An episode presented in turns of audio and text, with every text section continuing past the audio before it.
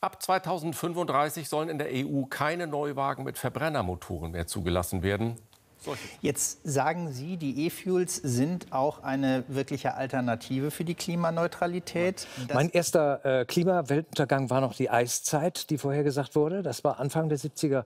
Heute in der Koalition darauf verständigt, dass synthetische Kraftstoffe äh, für die Bestandsflotte in, in Deutschland uneingeschränkt zugelassen werden. Das ist ein wichtiger Schritt, um unsere Klimaschutzziele zu erreichen.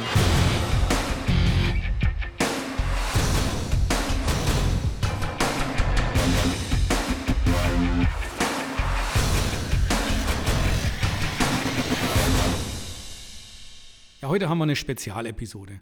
Sven Reuter hat heute frei bekommen und diesmal ist Manuel Müller und Osman Dönmes mit dabei. Und die beiden diskutieren über die nachhaltige Mobilität aus mehreren Gesichtspunkten, Wirtschaft und äh, auch Technik natürlich. Und dann zusätzlich haben wir noch ein Interview geführt, das wir aufgezeichnet haben und immer wieder mit einspielen. Ähm, das führten wir mit Friedrich Haag, dem Landtagsabgeordneten der FDP aus dem Landtag Baden-Württemberg. Jetzt erstmal viel Spaß und nächstes Mal ist Sven auch wieder dabei. Manuel, Osman, wir sitzen heute hier zusammen. Das Thema E-Mobilität und E-Fuels hat uns sehr beschäftigt. Ähm, wir hatten auch ein Interview geführt mit ähm, Friedrich Haag aus dem Landtag. Den spielen wir nachher mit ein. Ähm, aber jetzt stellt euch mal selber vor, kurz, damit der Hörer weiß, mit wem wir es hier zu tun haben. Manuel, du bist wer? Alles klar, Robert, vielen Dank für die Einladung nochmal. Manuel Müller ist mein Name, Entwicklungsingenieur aus Denkendorf, vom Ortsverband Don, Denkendorf, Ostfildern, Neuhausen. Ja, und äh, im Thema Automobil wirklich mit, mit dabei, gell? Ja, definitiv. Ja, das ist natürlich meine Leidenschaft. Ja. Fahrzeuge, Motoren, E-Mobilität, alles zusammen. Und dann haben wir da mit dabei Osman. Stellst du dir kurz vor? Ja, Robert, äh, vielen Dank für die Einladung erstmal. Ähm, eine tolle, tolle Sache, wie ich finde. Und ähm, zu meiner Vorstellung, ich heiße Osman Dönmes, komme aus dem Ortsverband Filderstadt und bin äh, von äh, Beruf bin ich Volkswirt und ähm, arbeite in der Revision in der Finanzbranche und bin da in diesen Themen auch ähm, sehr aktiv drin, gerade wenn es um Nachhaltigkeit geht, ähm, das Ganze dann aus der wirtschaftlichen, aus der volkswirtschaftlichen Sicht zu betrachten. Deswegen finde ich die Arbeitsaufteilung hier sehr gut gelungen von dir. Die technische Seite mit Manuel und die wirtschaftliche Seite gerne mit mir wenn ich dazu was beisteuern kann. Sehr gut. Definitiv, Osman, ja. Also als Ingenieur ist man eher so zu detailverliebt manchmal, ja, und vergisst vielleicht auch die, die Wirtschaft, den wirtschaftlichen Aspekt, den du natürlich da super dazu steuern kannst. An dieser Stelle gehen wir direkt ins Interview mit Friedrich Haag, das ich einige Wochen zuvor mit ihm im Landtagsbüro in Stuttgart aufgenommen hatte. Thema E-Fuel und E-Mobilität ist ja dein Thema. Was ist da der Kern? Warum bist du eigentlich so Feuer und Flamme für dieses Thema? Ja gut, weil es mir zum einen wichtig ist, dass wir möglichst schnell in allen Bereichen, gerade im Verkehrsbereich, äh, dafür Sorge tragen, dass wir unsere äh, Klimaziele einhalten. Und ähm, das funktioniert eben nicht ohne E-Fuels. Und mir ist es auch wichtig, dass wir die individuelle Mobilität der Menschen ähm, offen lassen. Das heißt, dass jeder für sich selber entscheiden kann, wann für ihn zu welchem Zeitpunkt der richtige Antrieb, sag mal, selber wählen kann, äh, sich entscheiden kann, macht für mich ein Verbrennerfahrzeug Sinn, macht für mich ein Fahrzeug äh, mit einem batterieelektrischen Antrieb Sinn und eben die Wahlfreiheit haben. Individueller Verkehr, das ist immer so eine Sache. Wir hören das immer und ähm, da gibt es die Klimaaktivisten, da gibt es Parteien, die einfach äh, sagen, individuelle Mobilität äh, ist der Klimakiller. Da sieht man, dass sehr wenig Fachkompetenz vorhanden ist, denn äh, man kann es ja nie oft genug sagen. Also nicht die individuelle Mobilität ist das Problem, sondern wenn wir jetzt mal Richtung Verbrennungsmotor schauen, ist einfach der fossile Kraftstoff das Problem. Und wir müssen eben schauen, dass wir den fossilen Kraftstoff so schnell als möglich durch synthetische Kraftstoffe ähm, ersetzen. Und das hat dann eben den Vorteil, dass wir klimaneutral fahren können. Und dann hat die individuelle Mobilität überhaupt nichts mehr damit zu tun, dass sie gegen das Klima ist. Im Gegenteil, wenn wir gerade sehen, dass ganz äh, viele batterieelektrische Fahrzeuge mit einem Strommix von 50 Prozent, die, sag mal, der Anteil im Energiemix aus äh, Braunkohlekraftwerken kommt, ähm, tragen die auch überhaupt nicht dazu bei, unsere äh, Klimaziele zu erreichen. Und von der, daher kann man es nicht begrenzen zu sagen, die reine individuelle Mobilität äh, der Menschen ist das Problem, sondern oftmals ist eben, mit was es betrieben wird, das Problem. Was, was man da vielleicht dazu noch sagen muss an der Stelle, ja, also klimaneutrales Fahren, oftmals wird ja immer noch falsch verstanden.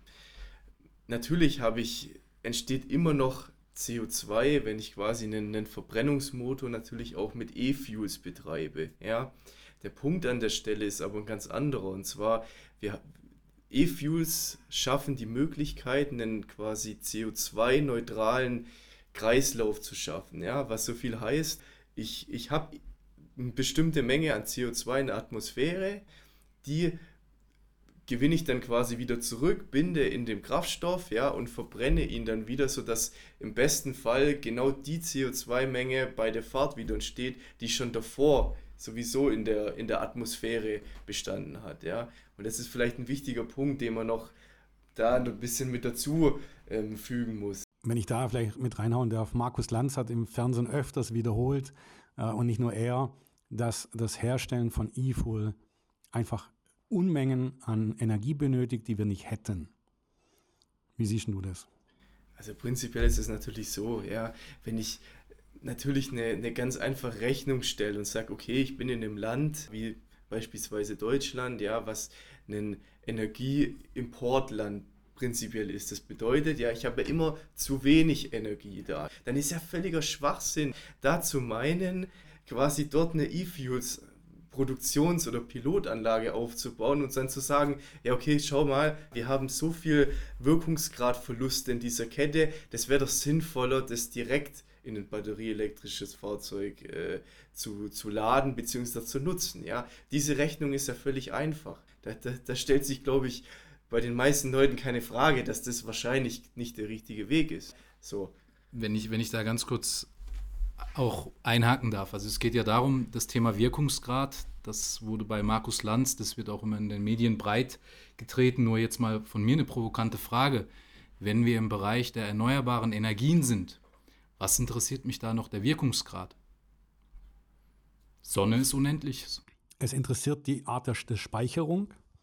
Und ähm, da sage ich, da macht der Wirkungsgrad weniger äh, das Problem, eher die Lager, Lagerung und Lagerhaltung. Ganz klar ist bei eFuel so, dass man es einfach lagern kann.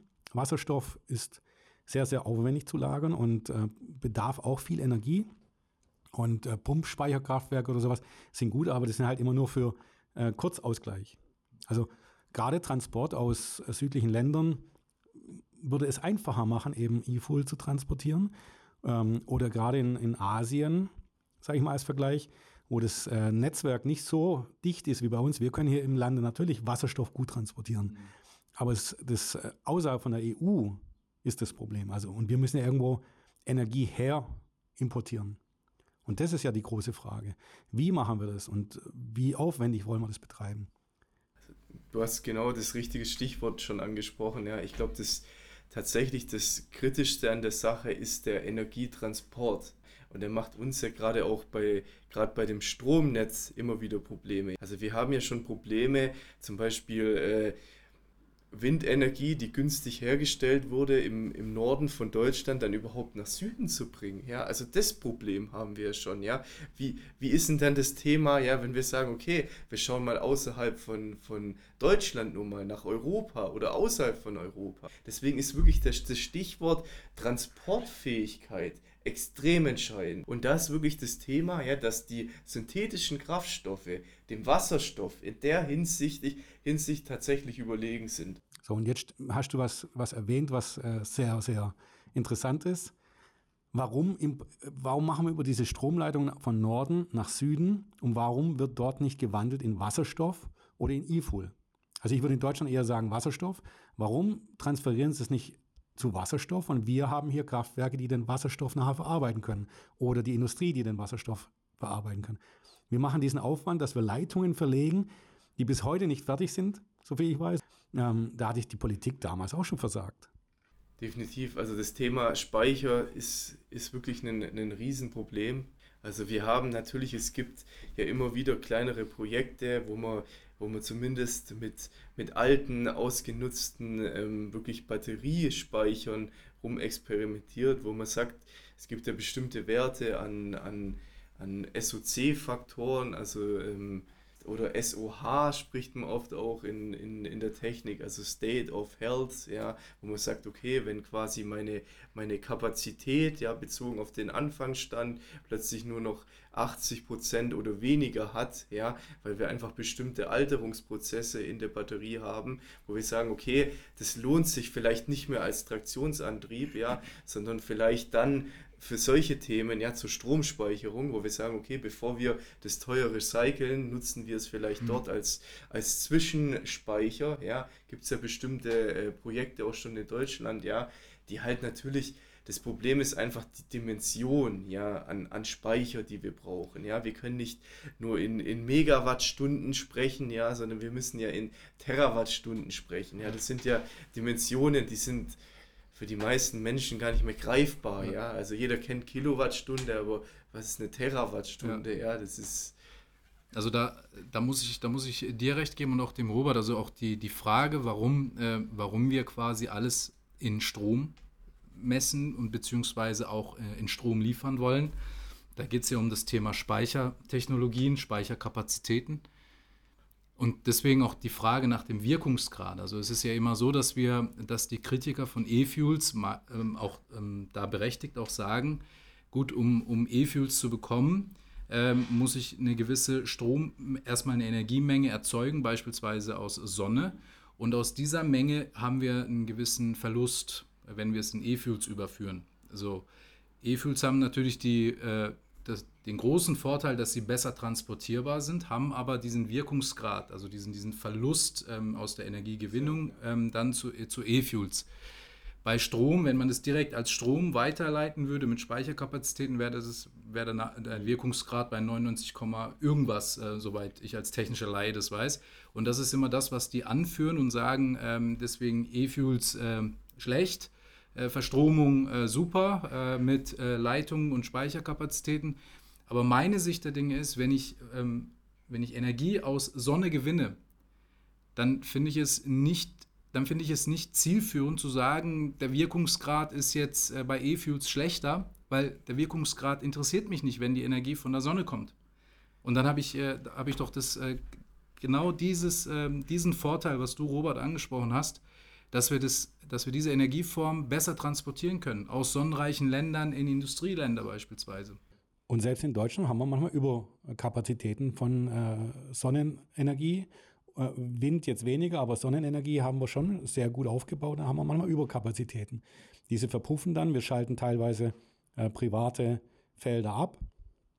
Oder ähm, wir lassen sie äh, exportieren nach, nach äh, EU-Ausland, umliegende Land und müssen dann manchmal sogar Geld dafür zahlen, ja. Definitiv, Osman, wenn ich da noch was dazu sagen kann, ich bin da völlig deiner Meinung, ja, weil es ist definitiv so, ja, wenn ich diese reine Betrachtung einfach fahre und sage, okay, hätte ich natürlich ein Transportnetz bereit, ja, da wäre das natürlich effizienter so.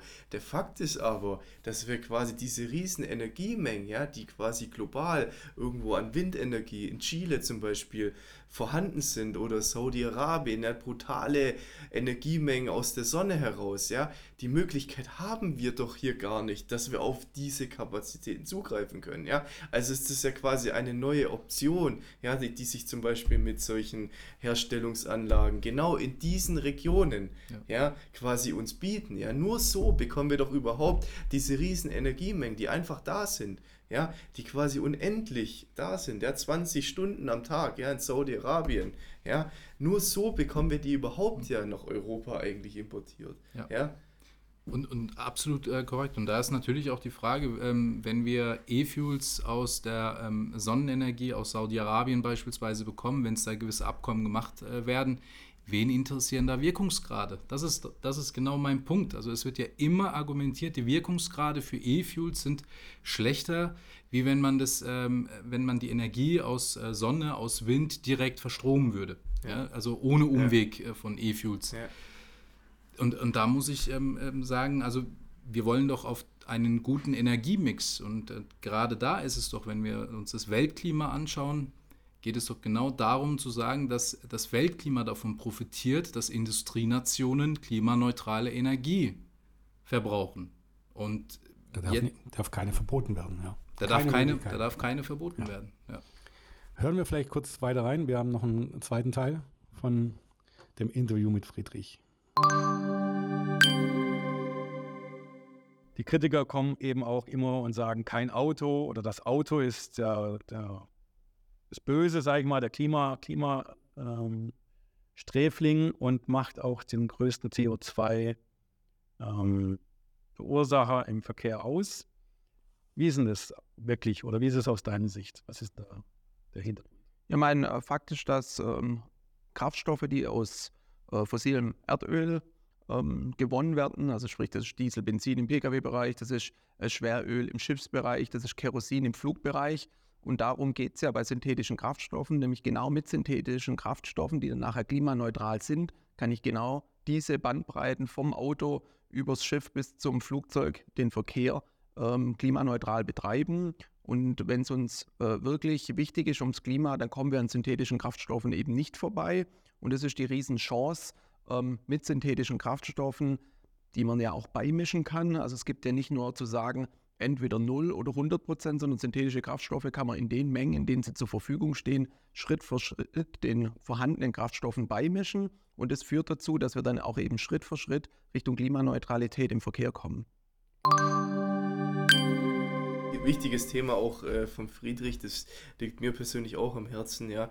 Es geht, es geht ja an der Stelle auch darum, wirklich Alternativen zu finden, einfach auch für den gesamten Mobilitätssektor, ja. Also so wie der Friedrichs richtig auch erwähnt hat, was machen wir denn mit, mit den Schiffen vor allem, ja? Was machen wir? Jeder kennt AIDA, Kreuzfahrt, ja, jeder, viele finden das ganz toll und machen das mehrere Male im Jahr. Was auch, vielleicht, da muss ich echt sagen, was viele dafür schweigen, die haben ja das, das Schweröl drin jetzt aktuell. Das genau. billigste, das Abfallprodukt vom jetzigen Kraftstoff. Das billigste verwenden sie jetzt. Und zu meinen, dass die später Wasserstoff tanken oder E-Fuel oder Batteriespeicher, also hohe, ho teure Energie eben tanken, ähm, dann wird entweder alles teurer oder dieses Business wird weniger. Und das vergessen viele. Also wir müssen auch dort schaffen, dass wir weiterhin umweltfreundlich fahren, aber günstigen, günstigen Speicher haben. Ja? Und da kann schon sein, dass ein Abfallprodukt im E-Fuel-Prozess vielleicht auch dort einen Sinn macht. Aber ist die Frage. Also völlig richtiges Thema. Ja, also mittlerweile ist es ja so, ähm, das wissen viele auch nicht, völlig richtig, gerade auf, wenn, wenn quasi das, das Schiff aktuell außerhalb von, von den Hafenbereichen quasi fährt, fährt wirklich volle Kanüle, ja, mit, äh, mit dem günstigsten, schlechter wie, wie Heizöl, das ist wirklich ähm, das, das, das günstigste fossile Medium, ja, auf, auf das eben die Schiffsindustrie da zugreifen kann, ja, und da ganz, ganz wichtiges Thema, ja, E-Fuels an der Stelle auch völlig sinnvoll, um einfach dort auch Emissionen völlig zu reduzieren, ja, an der Stelle. Das ist, ich meine, jeder, jeder kennt es, ja, wenn ich heute mein, mein eigenes Fahrzeug, ja, plötzlich mit, mit fast schwerem Heizöl betreiben wollte, mein, mein Diesel, ja, dann, ähm, ja, würde das nicht lange gut gehen, ja. Mhm. Und auch die Verbrennung, die Emissionierung, die Emissionen, die da rauskommen, sind halt deutlich höher, ja, wie wenn ich einfach einen reinen Kraftstoff verwende, ja. Und da völlig sinnvolle Alternative E-Fuels, ja. Und ich glaube selber auch nicht, ja, dass, dass die Schiffsindustrie auf einen, ich nenne es jetzt mal, ähm, Hightech-Energieträger wie Wasserstoff plötzlich umswitchen kann, möchte oder ähm, ja, überhaupt in der Lage ist dazu, ja, dass halt so ein, so ein Business überhaupt noch in Zukunft rentabel ähm, also technisch in, Lage, ist, in ja. technischer Lage wären wir, ja. nur ist der Aufwand halt extrem hoch, das vergessen viele. Und der Preis natürlich, ja. Ja, ja man muss ja auch noch ähm, grundsätzlich bedenken, also auch den Grünen muss man das immer mal wieder auch sagen, ähm, man kann die Erfindung des Rates kann einfach nicht rückgängig gemacht werden. Wir haben mittlerweile, wir leben im 21. Jahrhundert, die Menschen, die Menschheit, vor allem auch in den entwickelten Industrienationen, sind einen gewissen Lebensstandard, einen Lebenskomfort und gewisse Technik auch gewöhnt. Das fängt mit der individuellen Mobilität an, das fängt aber auch mit industrieller Mobilität an. Mhm. Und da muss man dann natürlich auch sagen, man kann hier das Rad nicht zurückdrehen. Also ja. da gibt es ja beispielsweise eine Ulrike Herrmann von der Taz, äh, die eine ja. äh, ökologische, vom Staat gelenkte Planwirtschaft mhm. im Auge hat. Ähm, die Überwindung des Kapitalismus, die Überwindung der Marktwirtschaft. Also sprich, wir bekommen vom Staat unsere Portion zugeteilt, wie damals im Kommunismus. Nur das Ganze mhm. ökologisch begründet und im Einklang mit der Natur. Und oft widersprüchlich. Oft widersprüchlich. Wirklich widersprüchlich. Sie hat äh, selber das Thema gehabt, was wir vorhatten, ähm, Energie aus dem Ausland, also von Übersee zu transportieren, hat sie gesagt, Wasserstoff kann man ja nicht so einfach transportieren, wie man es sagt. Es geht, ist aber teuer zu transportieren. Und dann äh, verteufelt sie immer E-Fuel. Ja? Was soll man denn überhaupt dann transportieren? Also sie, also, sie verteufelt äh, nicht nur dicke Kabel ins, ins Wasser legen. Sie stellt nämlich komplett in Frage, ob wir mit unserer Art, jetzt zu leben, jetzt zu wirtschaften, ob wir überhaupt damit ähm, klimaneutral und im Einklang mit der Natur leben können. Das stellt sie komplett in Frage und äh, deshalb sagt sie auch in ihrem Buch, dass man den Kapitalismus überwinden muss. Mhm. So. Und da ist es natürlich auch so, dass man äh, der Frau Hermann da auch die Frage stellen soll, was bedeutet denn Kapitalismus und Fortschritt und äh, Marktwirtschaft insgesamt? Wenn wir uns die äh, Weltbevölkerung anschauen, wir haben ähm, die Kindersterblichkeit ist zurückgegangen aufgrund von medizintechnologischer Entwicklung. Wir haben insgesamt, was die absolute Armut angeht auf der Welt, absolute Armut bedeutet, wie viele Menschen sterben den Hungertod. Mhm. Auch da eine massive Reduktion. Das bedeutet nicht, dass wir auf der Welt noch keine Probleme hätten in der Hinsicht.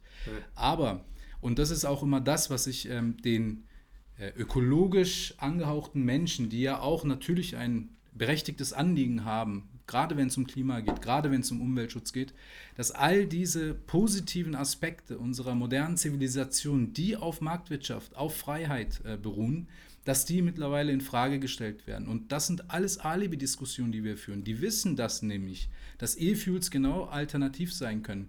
Wir können den Schiffverkehr nicht mit ähm, nicht mit der Vorstellung weiterführen, die die im, äh, im, im Bilde haben. Das wissen die auch. Und deswegen, oder auch der Flugverkehr. Deswegen geht es nur über die Regulierung von privaten Entscheidungsmöglichkeiten von Menschen. Der Mensch soll nicht mehr in der Lage sein, selbst zu entscheiden, fahre ich ein Auto, hm. fahre ich mit dem Auto, fahre ich mit den öffentlichen Verkehrsmitteln, fliege ich äh, in den Urlaub, hm also das sind alles individuelle Entscheidungsmöglichkeiten, alles Alternativen und das wird komplett in Frage gestellt. Und das nehme ich ähm, ehrlich gesagt sehr ernst. Ja. Also ich ähm, versuche wirklich immer zu vermeiden, in die Falle zu tappen, dass ich dann ähm, technische Gespräche führe, weil in der Regel führt das zu nichts. Hier ist die komplette äh, Grundeinstellung bezüglich unseres Zusammenlebens, wie wir weiterleben wollen, das steht in Frage. Mhm. Mhm. Osman, hast du sehr gut gesagt. Aber trotzdem sollten wir jetzt noch einen technischen Blick noch mal reinmachen in diese Runde hier, weil ich finde es schon wichtig. Es wird auch immer so dargestellt, als ob äh, das Automobil oder dass die Mobilität an sich äh, hier einfach nur äh, Dreck und, und Müll rauskommt. Ich selber weiß, circa in meinem Leben habe ich es so wahrgenommen, ab 1983 gab es eine Veränderung in der Automobilindustrie, in der, in der Motortechnologie, in der Antriebstechnologie. Da waren die ersten Katalysatoren kamen so raus. Man hatte schon früher angehauen, schon so, so glaube in den 70er Jahren hat man schon festgestellt, die Umwelt ist wichtig. Das ist nicht so das, was erst heute feststellen oder die letzten zehn Jahre. Das Automobil hat sich sehr, sehr weit entwickelt und ist immer, immer, immer weitere Schritte gegangen. Jetzt sind wir schon in, in, einem Punkt, wo wir jetzt nicht mehr diese Schritte einholen können wie in der Vergangenheit. Aber so diese Drecksmaschinen sind es nicht. Es sind halt sehr viele und wir brauchen viel Mobilität. Der Mensch und wir haben den Anspruch und brauchen es für unsere Entwicklung, eine hohe Mobilität auch bereitgestellt zu bekommen oder diese zu haben. Und diese Frage müssen wir tatsächlich wir beantworten und sollte nicht vom Staat vordiktiert werden, du fährst und du nicht. Ja. Absolut äh, korrekt. Das ist ähm, nicht nur bei den Autos so, wenn wir uns unsere Statistiken anschauen seit den 90er Jahren Unser Wirtschaftswachstum, übrigens Wirtschaftswachstum ist ja auch sehr verteufelt in diesen Kreisen. Es gibt ja die sogenannte Degrowth-Bewegung, die genau mhm. sagt, Wirtschaftswachstum ähm, ähm, ist quasi eine, eine Form des Wirtschaftens, die quasi wie ein Krebsgeschwür unseren Planeten auffrisst. Wenn wir aber uns anschauen, ähm, dass wir jetzt die letzten 30 Jahre die Datenbestände aus den Industrienationen vor allem anschauen, da haben wir quasi eine Entkopplung aus Wirtschaftswachstum und Ressourcenverbrauch. Das muss man auch mal sehen. Und das ist dieser technische Fortschritt, den du, Robert, angesprochen hast, der nicht nur in der Automobilindustrie ist, sind nicht mehr die Drecksschleuder von damals, sondern das ist wirklich in vielen, vielen Bereichen in der Industrie, in Produktionen, dass wir mittlerweile es tatsächlich geschafft haben, unser Wirtschaftswachstum immer mehr vom Ressourcenverbrauch zu entkoppeln. Und das ist eine positive Entwicklung, die auch negiert wird. Das möchte ich nochmal dazu äh, bei dem Thema auch sagen. Definitiv, ja. Also es ist, ist natürlich so über diese ganzen Bewegungen oder, oder Herausforderungen, ja, die man, die man den ganzen Entwicklern und Ingenieuren auf der ganzen Welt durch bestimmte Abgasemissionsvorschriften auch ähm, gegeben hat, ja, oder wo, wo, man, wo man gechallenged hat, ja, ist man natürlich auch immer, immer besser geworden, ja, weil es ist, es ist eben so, ja, es gibt gerade wenn man jetzt an den Verbrennungsmotor denkt, gibt es immer einen gewissen Zielkonflikt. Ja, das heißt quasi, ich kann einen, einen Verbrennungsmotor mehr Richtung Effizienz trimmen, ja, sodass er quasi weniger Kraftstoff und damit weniger CO2 schlussendlich emittiert, ja, habe dann aber das Problem, dass zum Beispiel meine, meine Emissionen, ja, ansteigen, so, ja. Und da haben sich quasi ganz viele schlaue Köpfe Gedanken gemacht, wie löse ich denn so ein Dilemma? Ja, und nach jeder neuen Abgasgesetzgebung ja, gab es eben dann neuen technologischen Fortschritt in, in Zusammenarbeit mit den ganzen Zulieferern, ja, wo man dann wirklich ähm, mit den aktuellen Fahrzeugen auch ein Gesamtpaket auf der Straße hat, ja, wo du ähm, teilweise mit, mit, so, mit so Dieselmotoren, ja, mit, mit 5 Litern auf 100 Kilometer fahren kannst, ja, und das mit, mit Emissionen, die laut wissenschaftlichen Studien an, an verschiedenen Stellen faktisch keinen Einfluss mehr auf, auf irgendwelche gesundheitlichen Aspekte von, von, den, äh, von der Bevölkerung haben, ja, an verschiedenen Stellen. Ja. Und zum Thema Emissionen, da möchte ich ähm, auch noch mal ähm, was sagen. Es geht ja darum, wenn wir bei Emissionen denken, ähm, dass das quasi eine, eine Schädlichkeit für, äh, für Menschen, für Natur ähm, hat. Das ist, äh, das ist richtig, gerade bei schädlichen Emissionen. Ähm, gerade insbesondere jetzt beispielsweise CO2, wenn wir sagen, Klimawandel ist, äh, müssen wir stoppen be bzw. begrenzen und dann müssen wir unsere CO2-Ausstöße reduzieren. Nur, wenn wir jetzt wieder auf den Verbrennermotor äh, gehen und den geplanten Verbot des Verbrennermotors. Wir hatten in den 80er Jahren ähm, einen gewissen Ausstoß, das war FCKW. Da ist man nicht hingegangen und hat gesagt, wir, wir, verbieten jetzt die Kühlschränke, sondern wir haben, da ist die Regulatorik hin und hat gesagt, äh, liebe äh, Kühlschrankhersteller, äh, FCKW ist jetzt vorbei. Ja, ist überleg, überlegt euch überlegt was anderes. Euch, ja, genau. So. Richtig, richtiger, ähm, richtiger Einwand. Also es ist tatsächlich so, dass wir damals nicht die Frage gestellt haben, ähm, Kühlschränke ja oder nein. Äh, die Frage hat niemand gestellt. Aber die Frage ja. stellen wir gerade beim Verbrennungsmotor und das finde ich von der Politik sehr angemessen. Die Politik, in der Politik sind nicht die besseren Ingenieure. Ja. Die Politik kann Rahmenbedingungen schaffen und sagen, ähm, liebe Autoindustrie, die Kombination aus fossilen Energieträgern und Verbrennungsmotor, das Ergebnis CO2, das ist ein Problem für uns. Ja. So, wenn ihr das entkoppelt, dann habe ich per se nichts gegen den Verbrennungsmotor. Ja. ja. aber die Kombination, die kann ich verbieten. Ja, aber nicht die Technologie ich sag mal so, ganz interessant, der Osman, der Punkt, ja. Also warum haben wir einen, einen Kühlschrank an der Stelle nicht verboten? Ja, weil wir natürlich wussten, ohne Kühlschrank, ja, funktioniert es halt nicht. Ja, so. Das heißt, ich habe keine Alternative, ja. Meine Lebensmittel werden innerhalb von kürzester Zeit schlecht, ja. Keine Option, ja, so. Und genau diesen Ansatz, ja, sollten wir auch genauso weiter technologieoffen fahren. Ja, wir brauchen Herausforderungen ja, für, für die ganzen Entwickler global gesehen. Ja, ähm, E-Fuels Alternative definitiv. Ja, und zwar Alternative natürlich nicht nur fürs Fahrzeug, ja, sondern zum Beispiel auch gerade für den, für den Luftverkehr an der Stelle auch, ja. Also mittlerweile, vor zwei Wochen bin ich mal wieder geflogen, ja, habe mal auf das Ticket geschaut. Mittlerweile wird es ja alles hier schön, äh, wie viel äh, CO2 wurde quasi emittiert jetzt äh, mit, mit, mit deinem Flug, ja, von, von Stuttgart äh, nach Barcelona, ja, und habe mir das dann einfach mal so Revue passieren lassen, habe mir gedacht, ja hoppla, ja, da kannst du ja irgendwie fast 10.000 Kilometer mit deinem Diesel fahren, ja, und das hast du innerhalb von einem Tag hin und einen Tag wieder zurück, ja. Und hierzu eine kurze Info, ich habe das äh, aktuell mitbekommen, ähm, Wasserstoffflugzeuge wird es geben, sie entwickeln das auch, auch hier äh, an unserem Standort in Stuttgart. Gibt es einen Entwicklungsstandort, die werden hier nie gebaut, hier wird nur geprüft und erprobt. Und äh, man hat festgestellt, Wasserstoff geht, aber nur bei solchen Fliegern wie Turboprop, also die kleineren, die, die Überseeflieger, da macht es keinen Sinn.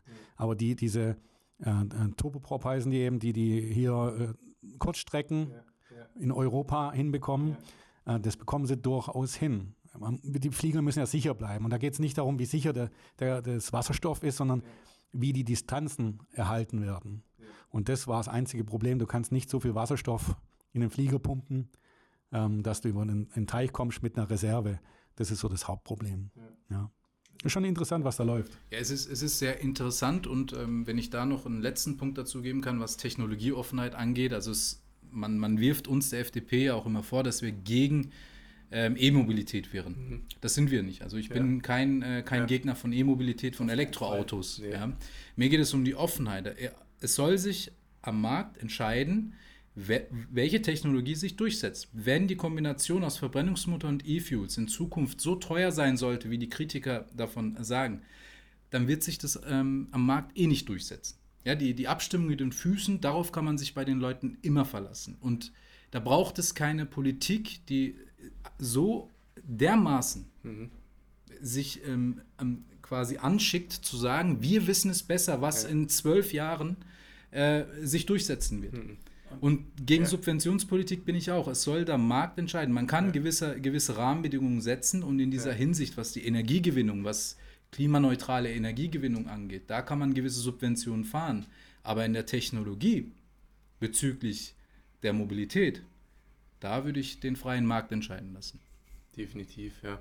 Also was wir, was ich, wo ich auch völlig bei dir bin, Verbote machen absolut keinen Sinn, ja, sondern, sondern haben wir eine Planwirtschaft, ja, was du vorher schon ansatzweise auch erwähnt hättest, ja, aber was wir brauchen von der Politik sind quasi jetzt Zusagen, ja, dass quasi Technologien, ja, Investitionen, ja, in alternative sagen wir mal, Antriebskonzepte, ja, dass die halt auch in 10, 15 Jahren, ja, dass ich die überhaupt auf den Markt bringen kann, ja, sonst äh, tut sich da ja an der Stelle auch nichts, ja. Und das ist ganz wichtig, ja, dass wir diese Technologieoffenheit tatsächlich auch verankern, ja, und sagen, wir schreiben nichts vor, ja, sondern wir geben Ziele aus und wenn ihr die Ziele erreicht, ja, dann könnt ihr euer Produkt auf den Markt bringen, ja. Und das ist ein sehr, sehr guter Punkt, weil auch da sagen die Kritiker zum Thema Planungssicherheit, also wenn wir jetzt nicht ähm, volle Kraft voraus auf E-Mobilität gehen und Verbot Verbrenner, dann hätten gewisse ähm, Anbieter und äh, Produzenten nicht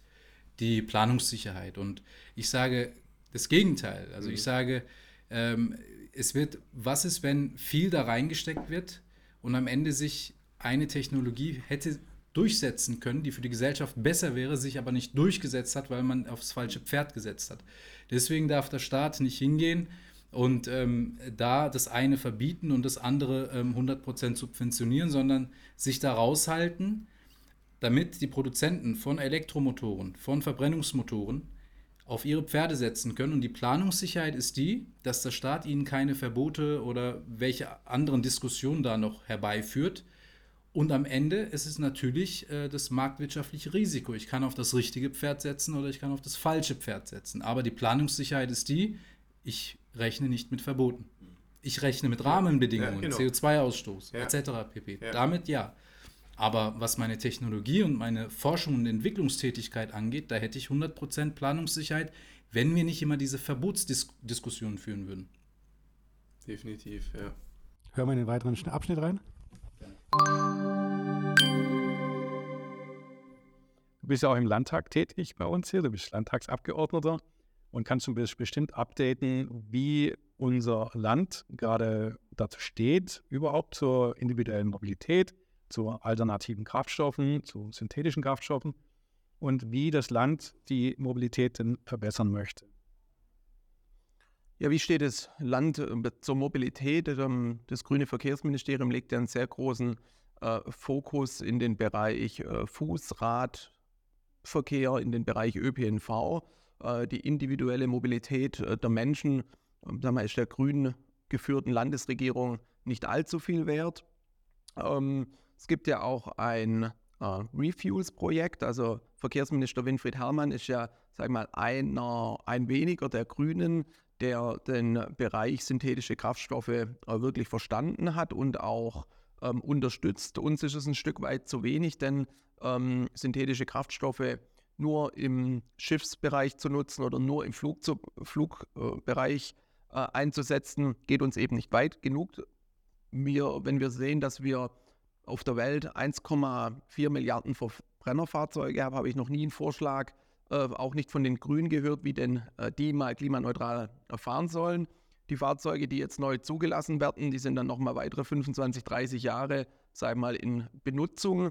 Und es hilft uns als Deutschland auch nicht, wenn man sagt, ja, die Fahrzeuge gehen ja im, im Alter ins Ausland, denn ich kann ja nur immer wieder Professor Reitzle zitieren, der mal gesagt hat, äh, entweder retten wir das Klima global oder gar nicht. Das Klima kennt eben keine Grenzen und deswegen muss da Deutschland auch vorangehen, Pionier sein und in anderen äh, Ländern auf der Welt äh, die Technologie zur Verfügung stellen, dass sie, die viel sagen wir, Sonne haben, die viel Wind haben, diese synthetische Kraftstoffe herstellen, wieder zu uns nach Deutschland bringen. Wir können sie verbrauchen. Also ein Zusammenspiel zwischen verschiedenen Ländern auf der Welt. Und ein weiterer Riesenvorteil ist eben, dass wir nicht uns von einem Land abhängig machen, wie es jetzt äh, in der Vergangenheit von Russland war, sondern wir können viele mit vielen Ländern, wie ich schon gesagt habe, die viel Wind, die viel Sonne haben, Energiepartnerschaften schließen und müssen uns nicht nur auf ein Land verlassen.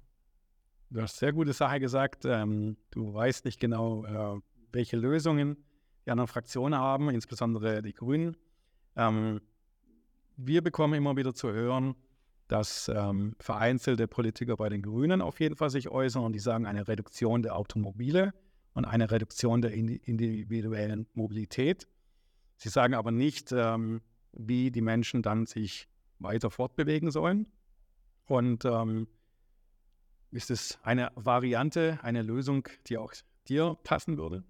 Nein, überhaupt nicht. Also mein, wir, hier äh, im Landtag äh, sollten ja eigentlich Ziele formulieren. Und wenn wir uns dafür entscheiden, Ziel ist es, so schnell wie möglich klimaneutral auch im Verkehr zu werden, dann sollten wir nicht den Weg dahin vorgeben, sondern wir sollten das Ziel formulieren und dann dieses Ziel an die äh, Menschen im Land, sprich an die Ingenieurinnen und Ingenieure geben, die uns dann den äh, besten Weg sagen.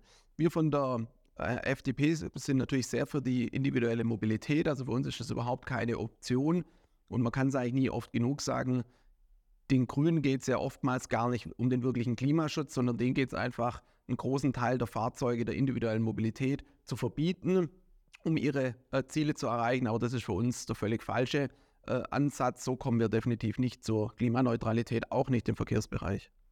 Danke, Friedrich, dass äh, du Zeit hattest für das Interview. Und wir, ich hoffe, dass wir uns bald wiedersehen. Jederzeit wieder. Ich danke dir.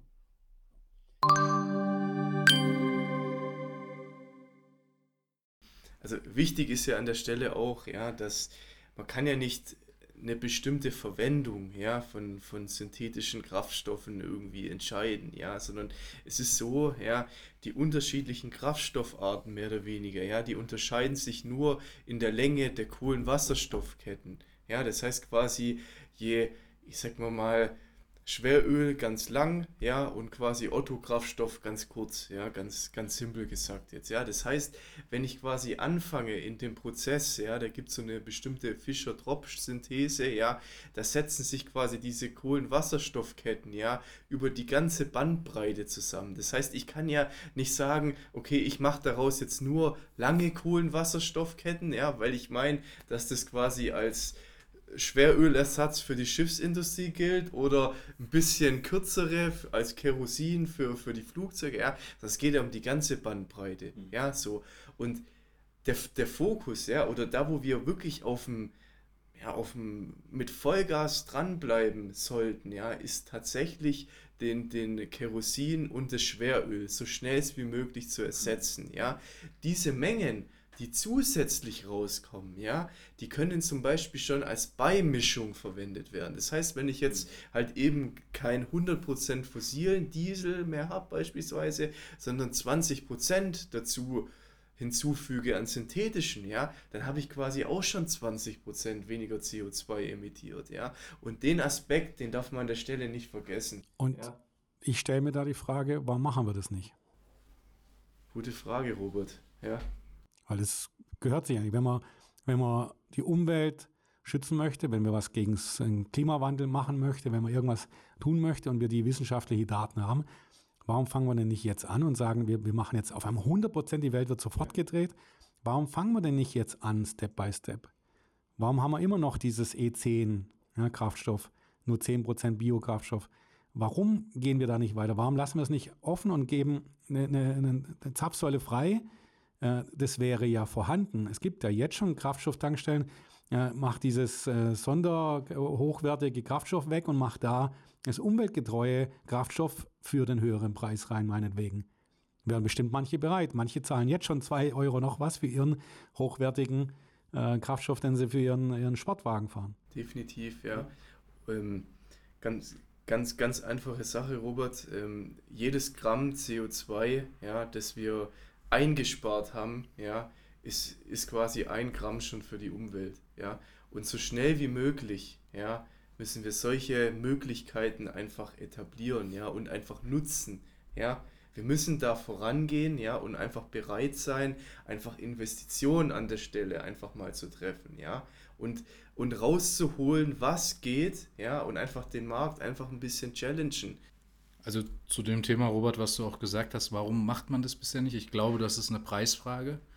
Eine Preisfrage in der Herstellung, das ist das eine. Dann natürlich im Verkauf, und da gebe ich dir recht, dass es ähm, tatsächlich äh, Verbraucher äh, geben würde, die den höheren Preis bezahlen würden. Wir haben aber, was diese Beimischung und diese sukzessive, und da gebe ich dir vollkommen recht, Manuel, mhm. also jeder eingesparte ähm, Ausstoß ähm, oder jeder Weg Richtung Klimaneutralität, auch wenn es schrittweise ist, ist, mhm. ist ein Gewinn. Das Ganze hat aber natürlich einen Rattenschwanz, was die, Polit äh, was die Steuerpolitik angeht. Also mhm. wenn wir jetzt hingehen und sagen, gut, wir, wir werden jetzt mit synthetischen Kraftstoffen, mit Beimischungen arbeiten müssen, um klimaneutraler mhm. besser zu werden oder klimaneutraler zu werden, dann ist es so, dass der Staat wiederum, und jetzt sage ich mal, jetzt einfach mal Staat als, mhm. als, als Institution, die Steuern erhebt, dass die natürlich hingehen muss und ähm, gerade äh, an der Tankstelle mal die, äh, die Steuern senken muss damit quasi ein Anreiz besteht. Und das ist ja auch immer äh, das Thema, wo wir im Dissens sind mit den Grünen. Es geht nicht darum, dass wir als FDP vom Zielbild unterschiedlicher, äh, unterschiedliche Vorstellungen haben, sondern in der Zielerreichung. Wir wollen Anreize. Die Gegenseite möchte Verbote. Ja. Und die Anreize bestehen für mich, äh, dadurch äh, für mich, dass man äh, auch dahin geht und sagt, wir ähm, beim Diesel hat man das ja auch äh, lange Zeit gemacht, dass man da quasi Steuererleichterungen macht. Steuererleichterung bedeutet, äh, ist auch wieder, als ob die Menschen dankbar sein müssten für Steuererleichterung. Hier geht es darum, den Menschen weniger aus der Tasche zu ziehen. Mhm. Darum geht es. Und dann hat man natürlich gewisse Anreize auch für synthetische Kraftstoffe, die in der Herstellung erstmal teurer sind. Da müsste aber auch der Staat in, ähm, ins Lied gehen, sorry für das englische mhm. Wort, aber auch da ähm, diese Anreize zu schaffen, dann auch in der Steuerpolitik, in der Steuern- und Abgabenpolitik. Und wenn wir auf, uns auf die komplette Industrienation Deutschland schauen, auch den, unseren Industriestandort, ähm, wir können hier in Deutschland, wir haben ohnehin schon einer der teuersten Energiepreise, was mhm. unsere Industrie hier äh, bezahlen muss, weltweit gesehen. Das ist ein großer Nachteil. Jetzt kann man natürlich sagen, gut, ich bin Anhänger einer Degrow-Bewegung und ich bin froh, dass in Deutschland jetzt nichts ähm, äh, kein CO2-Ausstoß mehr stattfindet, auch wenn es jetzt quasi auf Kosten der, ähm, der Wirtschaftlichkeit geht, des Wohlstandes geht. Wohlstandsverlust ist auch immer so ein äh, plastisches Wort, aber mhm. Wohlstandsverlust äh, bedeutet, dahinter hängen Schicksale, die ihre Jobs verlieren, die kein Einkommen mehr haben. Das sind äh, persönliche Schicksale, die dann dahinter stehen. Und da kann man dann auch sagen, gut, dann sind wir in Deutschland grüner, aber für das Weltklima bedeutet das nichts. Mhm. Auch wenn wir sagen, wir, wir haben diese 1,8 Prozent CO2-Anteil weltweit gesehen, dann ist es ja so, wenn wir von heute auf morgen aufhören würden, komplett zu produzieren und CO2 auszustoßen, dann hat das Weltklima nicht 1,8 Prozent gewonnen oder halt an CO2-Emissionen quasi runtergefahren, weil dann würden genau die deutschen Unternehmen, die hier nicht mehr produzieren, woanders produzieren und Ja. woanders ihren CO2 ausstoßen. Ja. Diese sogenannten Überlagerungs- oder Verlagerungseffekte. Mhm. Das heißt, wir werden wirtschaftlich zerstört und die Unternehmen, die eigentlich hier hätten Mhm. produzieren wollen oder immer produziert haben, die würden dann einfach woanders produzieren. Das heißt, das Weltklima wäre dann nicht um 1,8 Prozent CO2-neutraler. Das muss man den Leuten aber auch erstmal erklären, dass das nicht so ist.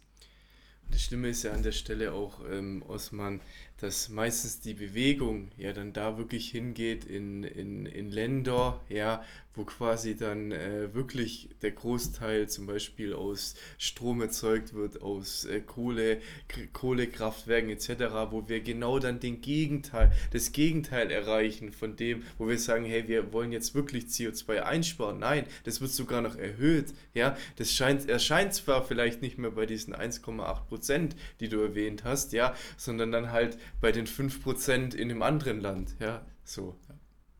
Was ja definitiv nicht das ist, was wir wollen, ja, um eben der Umwelt was Gutes zu tun, ja. Und auch das Thema Ressourcenverbrauch. Alle schielen gerade auf, ähm, auf, auf das Klima. Ja, sehr wichtig. Ja, das ist eine Grundlage für unser weiteres ähm, Fortleben. Mhm. Also Mhm. ähm, da würde mir niemand äh, Unrecht geben, wenn ich sage, ähm, dass äh, zu heiß äh, das Wetter, wenn es zu heiß ist, wenn wir Dürreperioden haben, dass, ähm, wenn Wasserknappheit, das sind alles wichtige, ernsthafte Themen, die uns das Leben erschweren. Äh, wir müssen aber auch anfangen, ähm, die Diskussion zu führen, wo wir uns klare Vorstellungen machen müssen, äh, wie möchten wir mit dem Klimawandel leben? Welche Vorkehrungen treffen wir, um Bevölkerung vor den Auswirkungen des Klimawandels zu schützen? Darüber wird nämlich gar nicht gesprochen. Es wird immer darüber gesprochen, wie wollen wir es verhindern. Mhm. Nur was machen wir, wenn der Zug teilweise bis ganz abgefahren ist? Wenn man die Entwicklung da nicht mehr aufhalten kann? Werden da Diskussionen geführt in, hinsichtlich, wie wollen wir mit dem Klimawandel leben? Ja, da- darüber werden gar keine Diskussionen geführt. Am Ende wird es dann so sein, oh hoppala, Klimawandel ist da.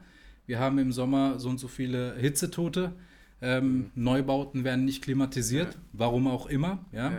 Äh, Also diese, diese, Themen, diese Themen müssen wir äh, bereden. Das ist Ja. einfach so. Und das andere Thema ist, sind, ist natürlich Rohstoffe.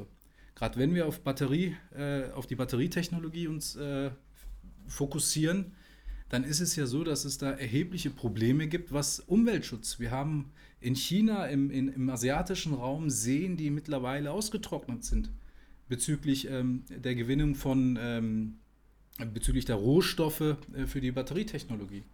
Äh, wir haben das Thema äh, Kinderarbeit. Ja, ähm, also nicht bei den Kobolden, wie unsere Außenministerin mal gesagt hat, sondern das Thema Kobalt. Ja. Ja, und das sind, das sind wesentliche Punkte, die auch nicht geklärt sind und die auch ähm, kein wünschenswertes äh, ähm, Ergebnis hervorbringen würden, wenn wir jetzt komplett auf E-Mobilität umsteigen würden. Und ge- genau das Thema Rohstoffe schneidet die Politik immer wieder aus.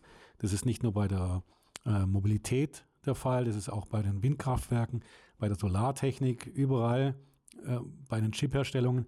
Überall brauchen wir Rohstoffe hier in Deutschland und in Europa. Die kommen nicht nur aus Deutschland oder aus Europa. Und das ist unser, unser nächstes Problem. Wir müssen ja auch das irgendwie ja, kompensieren. Da müssen wir auch Ideen haben dafür. Robert, absolut richtig, aber für mich ist es so, wir haben das Thema bei, wenn wir sagen, ähm, ähm, wir möchten klimaneutrale Energiegewinnung beispielsweise aus Sa Saudi-Arabien mit, ähm, mit Hilfe von Photovolta Photovoltaik-Parks. dann werfen äh, uns Kritiker dieser Strategie vor, ja, ihr, ihr wollt euch doch wieder abhängig aus, vom Ausland machen. so. Jetzt haben wir aber, wenn wir sagen, gut, wir gehen auf E-Mobilität, dann Ja. sind wir ja bei den Rohstoffen abhängig. Also wir, wir bleiben abhängig. Es geht darum, richtige Verträge abzuschließen mit den Ländern, äh, wo es äh, wo es darum geht, dass wir die Sachen dann auch bekommen. Und da erwarte ich dann auch eine pragmatische, natürlich eine, wir sind eine Werte, wertgeleitete äh, Nation, wir sind Demok Demokratien, wir, sind, wir, sind, wir stehen für Rechtsstaatlichkeit, wir stehen für Menschenrechte, das sind für uns alles ähm, Werte, die für uns nicht diskutabel sind, nicht verhandelbar. Aber wir müssen pragmatisch sein. Andere Länder ticken nicht so. Und die Frage ist ja, von welchen Ländern machen wir uns denn dann abhängig? Ja, also welche Länder sind denn das an der Stelle? Ja. Und vielleicht auch noch äh, wichtig dazu ist, ähm, wir, es geht nicht nur um die Abhängigkeit, es geht schon, wir müssen auch mit anderen Ländern, mit anderen Nationen, egal was für eine Art sie sind, solange sie nicht irgendwie Krieg führen oder äh, wirklich, wirklich aggressiv nach außen hin auf noch treten, können wir die nicht bevormunden und sagen, äh, ihr müsst erstmal euch ändern, werdet erstmal demokratisch, dann können, kaufen wir bei euch ein oder so. Das geht nicht. Wir müssen auch mit denen schon die ersten Verbindungen aufbauen, eben nicht abhängig machen, einen Aufbau von Wirtschaftsaustausch äh, und daraus dann zeigen, wenn du mehr unsere Werte mitnimmst, können wir auch mehr bei dir investieren und nicht einfach blind, wie jetzt in Russland oder China geschehen. Da haben wir sehr viele Firmen haben dort investiert. Die haben heute nichts mehr. In Russland äh, ist nichts mehr davon. Wir wissen, viele äh, große Konzerne haben ihre Filialen oder ihre Geschäfte einfach zugemacht und haben nichts, also die haben jetzt nichts davon. Die, die Gebäude sind weg, enteignet. Und solange du in ein Land so viel investierst, wo dich, wo sowas passieren kann, das darf nicht passieren. Du musst sagen, du musst auch die Voraussetzungen ändern, so wie bei uns. Wenn du bei uns kaufen willst, wir werden dich nicht enteignen. Ja. ja? Ansonsten müssen wir unsere Gesetze gegenüber dem Land auch verändern und die Rahmenbedingungen. Weil ich möchte nicht, dass irgendein Land, das so aggressiv gegen unsere Unternehmen agiert, dass es äh, dann hier frei handeln darf und hier uns aufkaufen kann und wir nachher handlungsunfähig sind. Das ist, darf nicht passieren. Der Freihandel, ähm, nur kurz dazu, wurde mit diesen ganzen EU-Taxonomie-Verordnungen eh beschränkt. Also es ist so, wir haben sogenannte ESG-Kriterien. Mhm. Ähm, ESG bedeutet also E für Environment, also Umwelt. Ähm, das S steht für Social, das G für Governance, also das ganze äh, Regierungsgebilde, Menschenrechte etc. pp.